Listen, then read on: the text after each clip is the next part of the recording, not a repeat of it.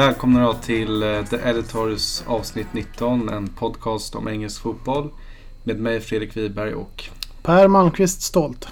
som vanligt så sitter vi här nu. Det blir bara mörkare och mörkare ute men vårt rum där vi spelar in i eh, behåller ju samma styrka. Ja, det får man säga. Det är bra ljus här inne.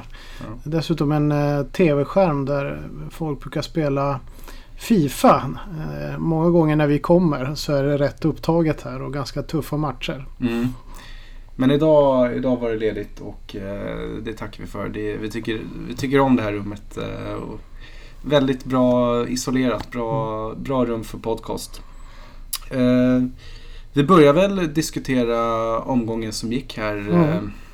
Ska vi landa någonstans eh, St. Mary's Stadium. Eh, Koeman kom tillbaka till sin gamla klubb eh, och eh, med hans Everton då. Men eh, han lyckades inte få med sig något resultat. Det slutade med en 1-0 förlust.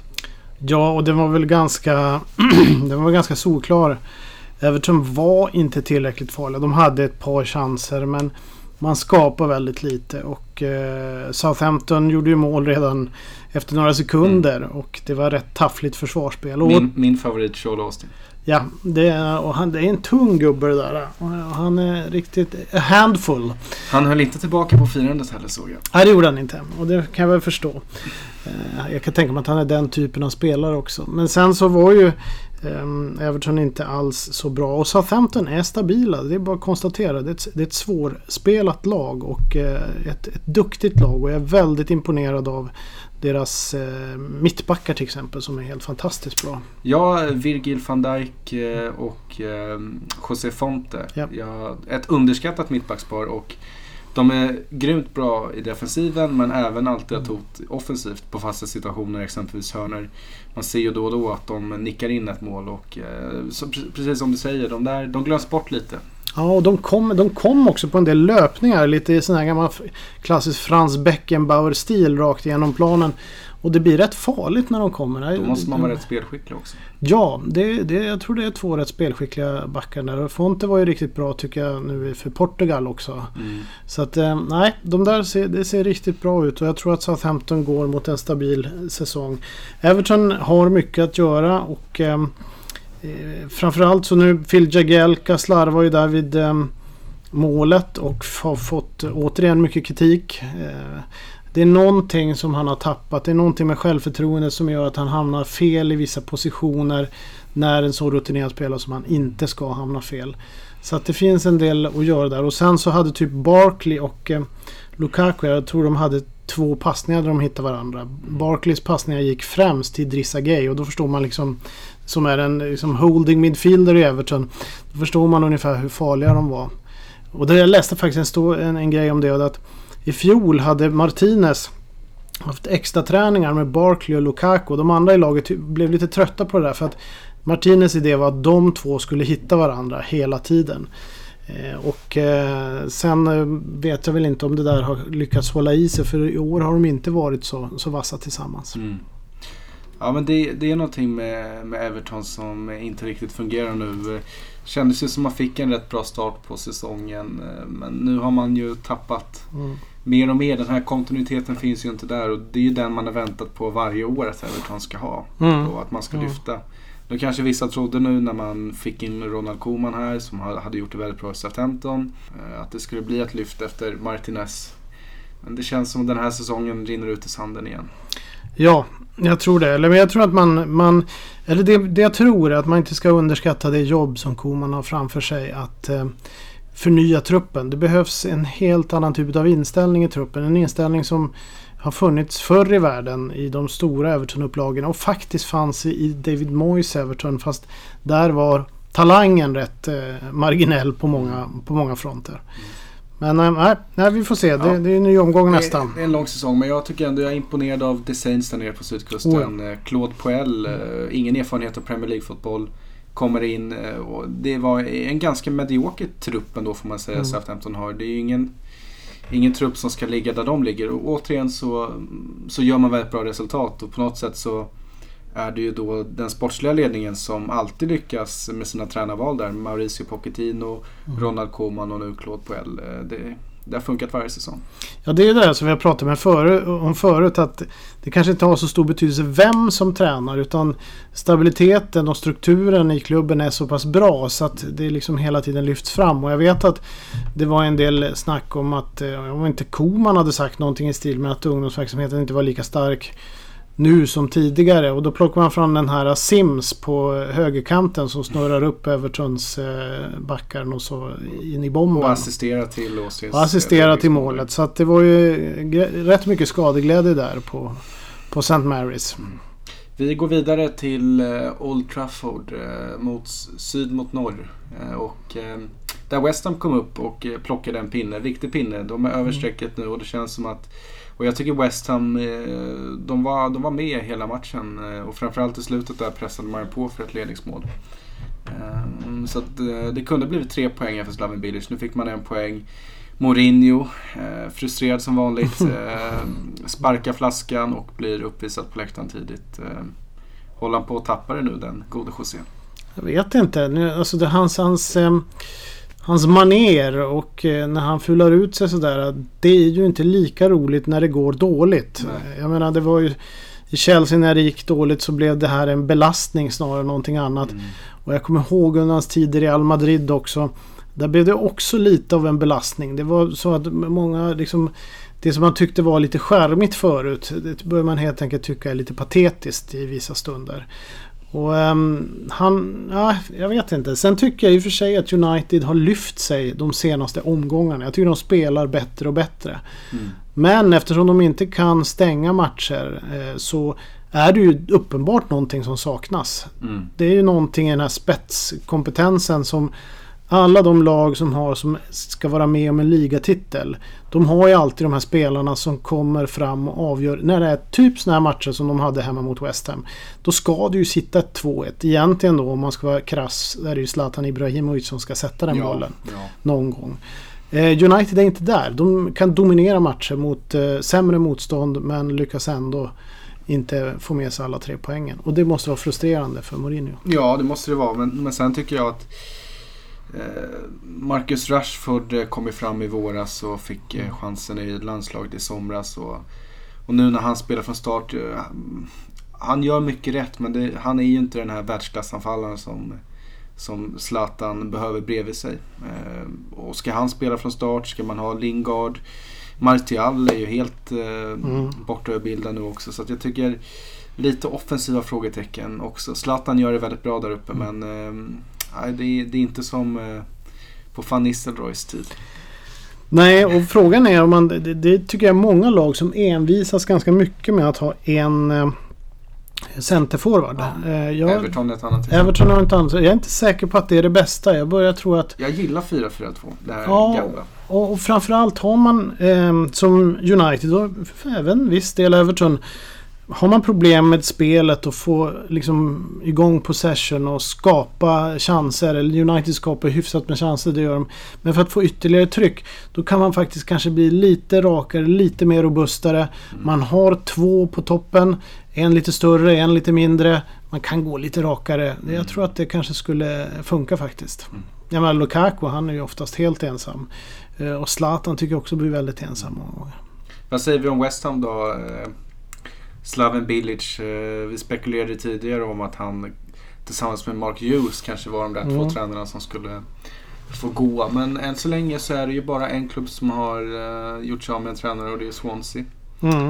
Uh, I övrigt så, så finns det väl uh, något slags tål tålamod i Premier League-lagen. Uh, får vi se om någon till åker innan, innan jul. men tycker du West Ham ska behålla Bilic? Nej, jag tycker nog inte det då. Men eh, och jag tycker inte... De har stabiliserat sig försvarsmässigt och som du sa, de var med i Manchester i matchen uppe i Manchester och så. Men det finns mycket kvar att, att göra. Mark Hughes eh, kommer nog att få stanna eftersom han har ju stabiliserat Stoke nu. Mm. Men jag tycker det är det som är problemet. Det är hans liksom... De, de, med han, under hans ledarskap så hamnar man där typ 9, 10, kanske till och med skulle hamna på en åttonde plats. Men de, jag tycker de har mer och de skulle kunna lyfta. I West Ham handlar det tror jag mer om att Slaven Bilic inte är heller den coach som kan lyfta West Ham. Och då blir det lite synd när han kämpar och han hänger sig kvar så här som han de facto gör nu. Mm. Jag tycker fortfarande de har lite samma problem som de har haft hela tiden. Ja, nej, men blir, blir det ett par förluster till i rad så måste ju West Ham mm. göra ett skifte. Men så länge det här med plockar sina poäng så tror jag att man, man nog väljer att sitta ner i båten. Det är ju trots allt de känner nog själva att den här säsongen redan nu har inte gått eh, deras väg. Att mm. det blir nog för svårt att eh, ta en plats eh, i topp 8. Så att någonstans eh, så blir det väl liksom att långsamt bygga, ta sig över den här nedflyttningsstrecket och jobba sig uppåt. Absolut, och ska man då vara riktigt ärlig. Nu sitter, sitter jag här och är kritisk mot Billage. Men ska man bygga någonting då måste man ju oftast ge kanske en manager en dålig säsong. Mm. Alltså man, för det första tror jag man varje manager måste ha åtminstone tre säsonger på sig att visa att man kan göra någonting och sen kanske ytterligare en eller två säsonger för att liksom ta en titel. Och sen så, så tycker jag liksom, eh, ja då kanske är, man är lite för snabb på att säga att han ska gå. Ja. Men jag tycker det här är ett generellt problem i dagens fotboll. Det är den moderna fotbollen. Eh, rent krasst handlar det om då att eh, klubbar är mycket mer än bara ett fotbollslag idag. Det är varumärken, det är resultat, mm. det är pengar, det kommer nya ägare som vill investera och, och ja, men, ta klubben, klubben så högt upp som möjligt. Där har vi West Ham. Det är ju inte det här gamla arbetarlaget Nej. längre. Har, de har ju flyttat ut nu till en av eh, de största, ja, men kanske den största arenan i London. Mm. Eh, och eh, har sagt att man ska vara, eh, ja men det är, förmodligen är det väl liksom Europaspel som är deras mm. ambition. Och då går det inte att, att harva på plats 17 och 15 i det långa loppet. Nej det gör ju inte det. Och jag menar ser man till, till många av de här framgångsrika managers. Om man tar och tittar på Manchester United till exempel. Eh, motståndarna. Så har ju de haft två exceptionellt framgångsrika managers genom historien. I Matt Busby och eh, Alex Ferguson. Och båda, när Matt Busby skrev på kontrakt med Manchester United direkt efter andra världskriget. Då sa han att han fick ett treårskontrakt, vilket var ovanligt på den tiden. Men det tyckte han var för lite, för han menar att tre år det är ingenting för att bygga ett lag. Sen byggde ju Matt Busby i princip tre stora upplagor. Och sen så har vi då Alex Ferguson som kom 1986 och sen vann han FA-cupen 1990 men ligan först 93 så det var egentligen 93 som det började. Mm. Så man behöver tid på sig men det finns inte den tiden. Nej. Och det ser vi även i Championship. Mm där rika ägare försöker ta över, men har tagit över de här mm. klassiska gamla klubbarna som Wolves och Aston Villa och, och sådär. Att det är snabba resultat och då, då är det inte lätt att vara tränare om man inte kan producera det. Så är det Något mer du vill ta upp från omgången som gick? Eh, nu, vi spelar in det här på en tisdag och mm. jag hann inte se så många matcher i helgen men... Ja. Nej, men det är flera saker. Manchester City Vinner 2-1 borta mot Burnley. Det är ändå liksom ett, ett styrketecken på att de, de, är med där hela tiden och de fortsätter att trampa på. Eh, de här lagen i botten tar trepoängare. Swansea vinner med 5-4 mot Crystal Palace i en extremt svängig match. Typiskt Alan Pardew, Palace eh, manager, att vara med i sådana här sammanhang.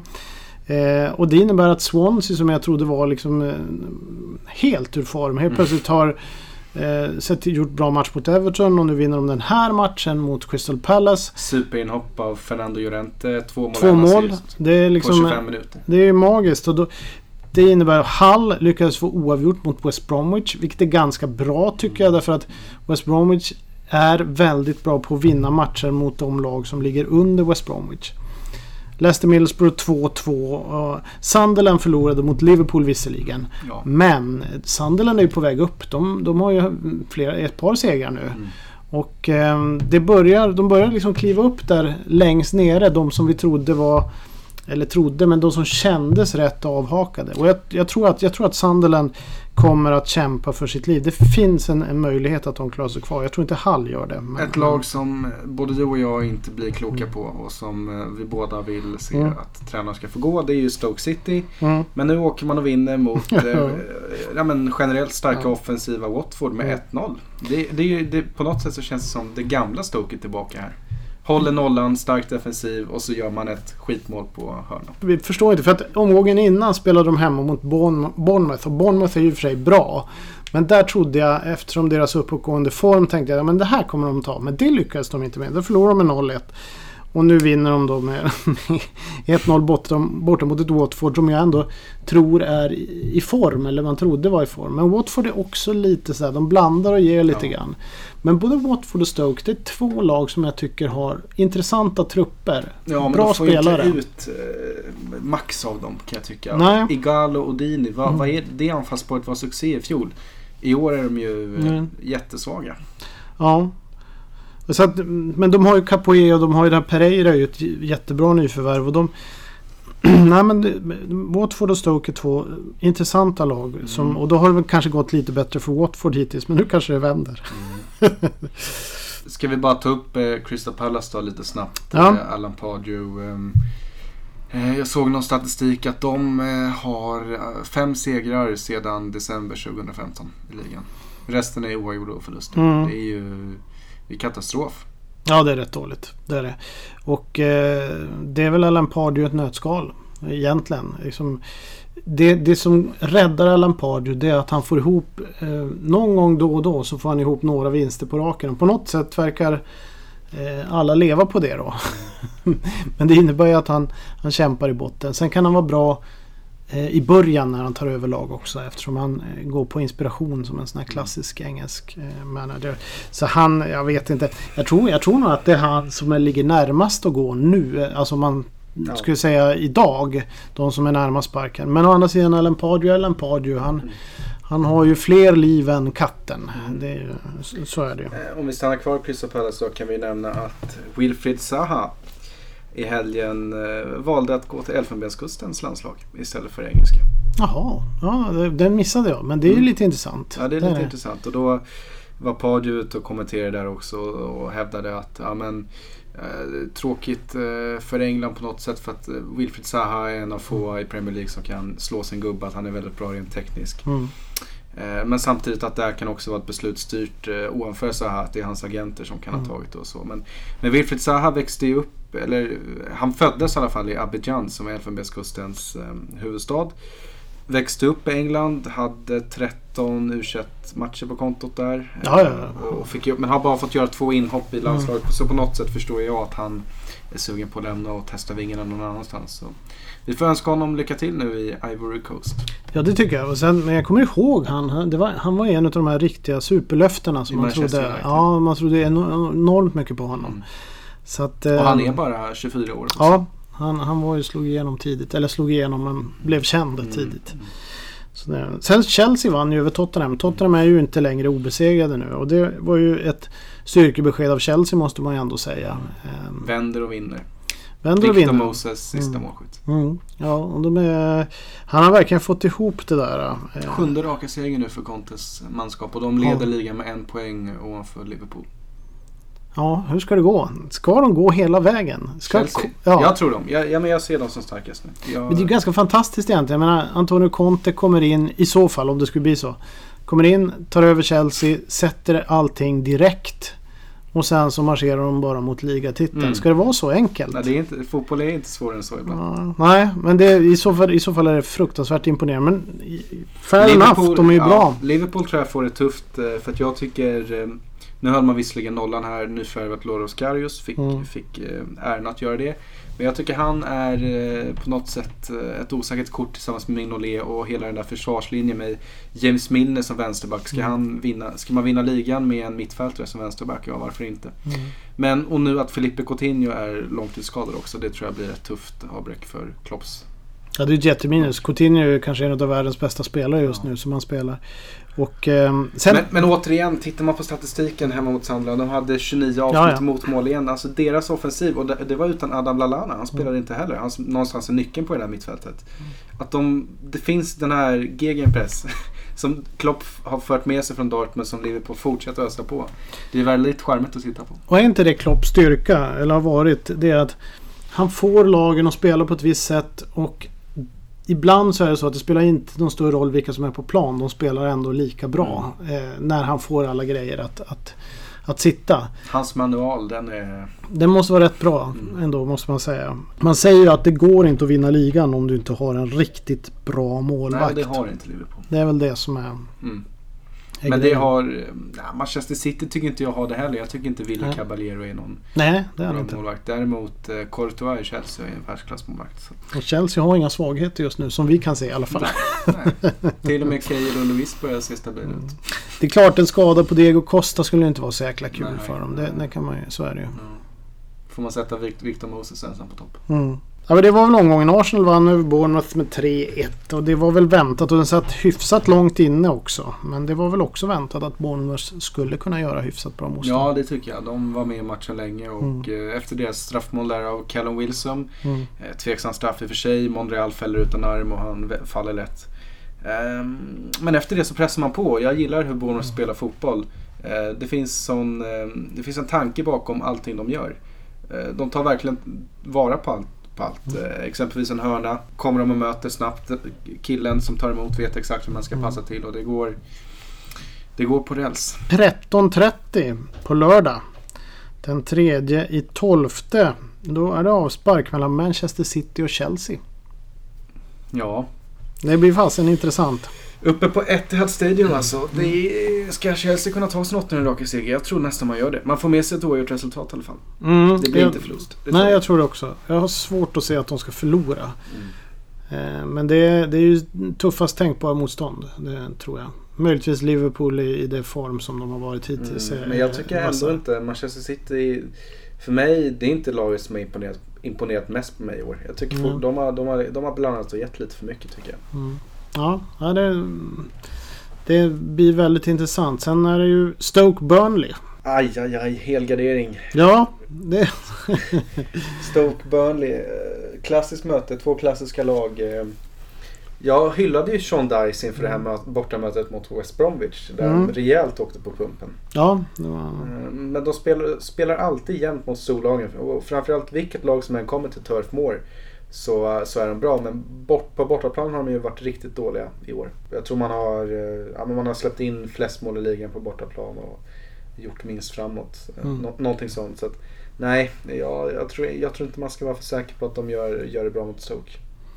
Nej, och Stoke vet vi inte heller riktigt vad vi har. Om, om de eh, spelar lika stabilt som senast så ska de ju ta det här. Ehm, Kryss. Kryss är väl det. Och så sen, vi brukar, det är lite slarvigt det där men, men man brukar ju säga att Burnley tar sina seger hemma men det stämmer ju inte heller för de kan ju vara rätt svårspelade även på bortaplan. Ja. Men en kryss där kanske. Sunderland, ska de lyckas eh, vinna mot Leicester då? För det, det Leicester har inte imponerat. Nej, det är säsongens besvi- besvikelse hittills. Mm. Eh, Jag såg lite highlights från matchen mot eh, Middlesbrough, nykomlingen. Och där verkar ju Bordeaux enligt rapporter ha varit det starkare laget. Negredo gjorde två mål och eh, Leicesters båda mål kom via straffpunkten. Mm. Ja, Mahrez och Slimani. Eh, Det, det finns bra offensiva spelare i Leicester men eh, på mittfältet så, så märker man att Kanté saknas ju enormt. Ja, ja. Det, det, sen tror jag det känns som att de bara har ögonen för Champions League. Mm. Men man kan ju inte hålla på och åka ur ligan bara för det. Nej, men det, Och det, och det kan man ju... det, det kan ju hända. Ja, Alltså, det det är ju så pass hända, jämnt ja. så att det kan ju... Om man, slapp, om man slinter för mycket så kan det gå helt åt skogen. Och jag tror faktiskt, jag tror faktiskt att Sunderland tar tre poäng här. För att De är David, mer hungriga än vad Leicester är. David Moyes har fått in hungern hos sina spelare. De saknar fortfarande en del kapacitet. Men en sån här match kan jag tänka mig att de skulle tugga gräs för att liksom eh, ta sig igenom med tre poäng. Ja. Crystal Palace Southampton. Ja, det är inte helt lätt. Det- Ja, men jag är... Du tror ju på Southampton eller? Southampton är i grunden Mm. så mycket starkare än detta Crystal Palace. Men Mm. samtidigt, man vet ju vad Palace någonstans, när de väl får igång sina toppar så då är Crystal Palace ett, då är de ett dödligt lag för vissa. Ja, förr eller senare brukar Pardew-lagen vända och, och lägga av en tre raka segrar eller något sånt där. Men Jason Punchen vaknar igång. ja, nu var det länge sedan och man har inte, s- man har inte spelat sådär jätteuselt. Det är bara det att man, man är inte tillräckligt bra för att vinna matcher. Men Southampton återigen, de är, de är jäkligt stabila och försvarsmässigt ja, minst oavgjort tror jag på, för Southamptons del. Mm, mm. West Bromwich tar emot Watford. Två lag som jag tycker är lite svåra just nu när man ska sätta ner en stryktipsrad. Ja, verkligen. Eh, Det skulle inte förvåna mig om Etienne Capoe gör en monsterinsats på The Hawthorns och skjuter in ett långskott från 25 meter och Watford avgår med en 2-0-seger. Men å andra sidan, den offensiva fotboll eh, de visade upp mot Burnley hemma, West Brom, mm. den var ju det var en fröjd att se. Matt Phillips och Rondon, James Morrison. Ja, Jesus, det svängde ju. Mm.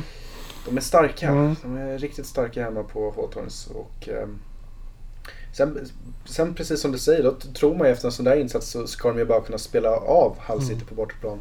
Det gör man ju inte heller, men de får bara 1-1 där. Så att, ja. Nej, nej det... Men jag tycker ändå West Brom ska vara favorit. Ja, jag tycker nog det. Watford kan ju ibland göra en besviken. Sträcka från vänster. Ja, sträcka från vänster tror jag. Och så tar man, går man mot höger. Ehm, och dessutom tycker jag ibland West Bromwich får oförtjänt eh, mycket kritik. Eh, för att spela tråkigt? Ja, men, men när nej. det stämmer för dem. Det är klart att det är mycket rakt. Det är det ju. Men mm. jäklar, det kan, det kan vara tempo. Och det, mm. det händer grejer i mm. matcherna. Mm. Så att det tycker jag. Men det är Tony Pulis i ett nötskal. Tottenham tar emot Swansea.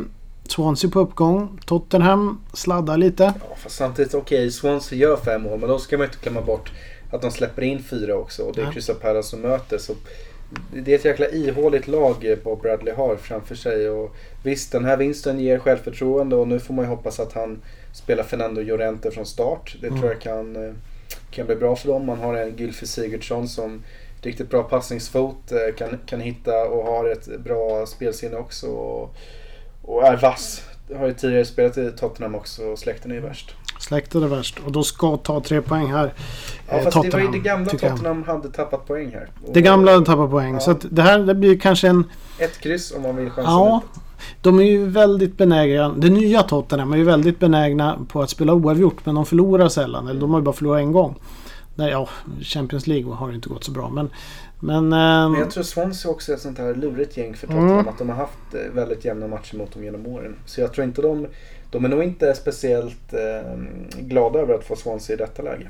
Nej, det hade funnits lättare motstånd faktiskt. Det måste jag säga. Men Tottenham måste vinna. Om de ska visa någon seriositet att utmana om de här um, mm. toppplatserna så, så, ska de ha tre ja, poäng. Men, inte men inte lätt. Nej, jag skulle inte bli förvånad om man tappar poäng här mot Nej, nej det var rätt eh, Kvällen avslöja, av, avslöjas. Kvällen avslutas eh, med London Derby, West Ham Arsenal lite intressant faktiskt också. Ja. Um, och återigen när vi snackar om det gamla Tottenham så kan vi också snacka om det gamla Arsenal. Mm. Uh, tidigare upplagor av Arsenal eh, hade ju efter Bournemouths 1-1 mål här kanske då uh, tappat två poäng eller tappat hela matchen. Men mm. på något sätt visar man styrka, man kommer tillbaka. Jag tycker visserligen att man lägger ner lite för mycket energi på domarna mm. emellanåt. Spelarna gör ju det. Eh, och sådär. Men de får ju ändå igång spelet och jag tycker det är ganska häftigt med den rollen Alexis Sanchez har fått som springer där centralt och hotar mm. som, en, eh, som en riktig skorpion. Ja, det är bra. Det passar han ju som också. Mm. Uh, ja, men då jag tror också... ja. ja, men resultat i den matchen då. Nej, West Ham har visat lite för lite för att kunna vara ett, ett ordentligt hot här mot Arsenal. Om Arsenal kommer upp i 95% så vinner de det här. Ja, det tror jag med. Jag tror de tar det faktiskt. Eh, vad har vi sen då? Eh, vi har ju söndagen. Bournemouth-Liverpool.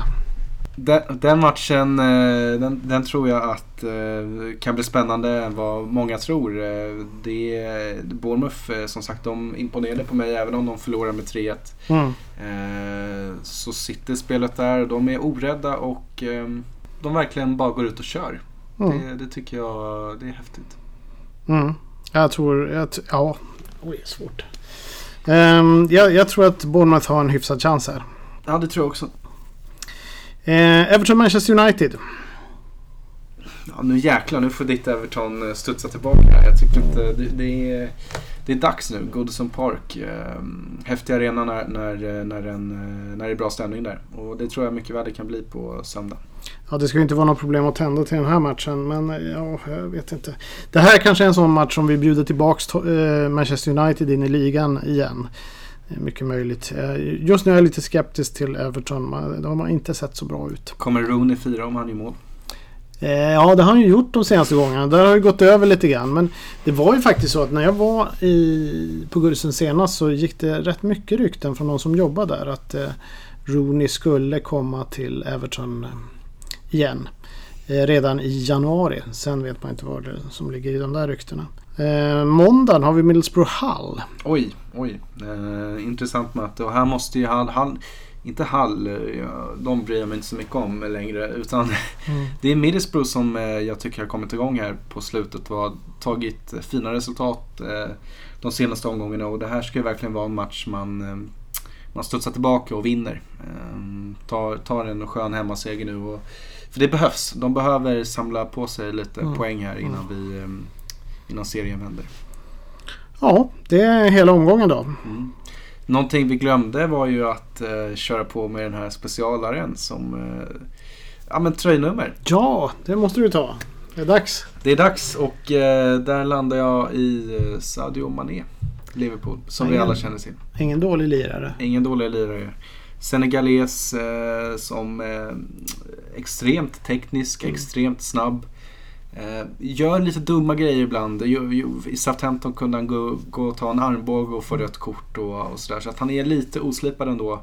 Eh, Liverpool betalade mycket pengar för honom i somras och eh, än så länge har han ju visat sig vara värd eh, den summan.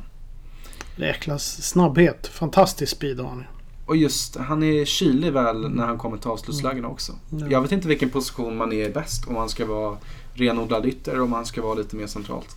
Mm. Ja, det är, det är svårt. Men det tycker jag är lite styrka med, med, med Klopps Liverpool. Att han har ungefär likartade spelare som man kan placera lite var som helst egentligen i, i det där gänget. Mm. Ja, det, det, är en skön eh, mix han har där. Mm. Och att de just eh, alla kan spela, spela på olika positioner. Det är väl det som är deras styrka och därför mm. de skapar så många avslut på match också. Så är det. Så, så är det. Vi har babblat på ganska länge här nu mm. Eh, i Redetors avsnitt 19. Inge, ingen specialgrej vi tog upp idag riktigt utan det, ja, det finns ju mycket att säga om omgången. Eh, nu hänger man ju inte med. Man vill ju gärna se fler matcher än vad man gör mm. på helgerna. Men ibland har man andra åtaganden. Ja men så är det ju. Det går ju upp och ner där också. Eh, jag tycker ju att när man kommer in i december då är det rätt nervöst. För det gäller att komma in bra i december för de flesta lagen. Eh, och då har man också rätt mycket på jobbet och det ena med det tredje. Sen när det kommer till eh, jul och nyår då, då tänder det till igen. Och sen januari och sen så är det då hela vägen ut i mm. maj. Mm. Så nu är det väl kanske den, den tuffa biten. Jag vill bara flinka in en grej om The Championship också. Det är, ja. det är en liga jag följer eh, ganska, ganska väl och eh, idag blev, eller igår blev det klart att Kenny Jacket efter fem matcher tackar för sig i Rotterdam United. Jumbo i tabellen, mm. sju poäng eh, på, ja vad är det? Det är flera omgångar än Premier League ja, i alla fall. Det, De är väl närmare uppe mot ja. 20 nu. Och det är ju alldeles för dåligt. Laget ovanför har 18 poäng, alltså mer än det dubbla. Så jag vet inte om det ska vända för The Millers eller hur det ska vända för dem.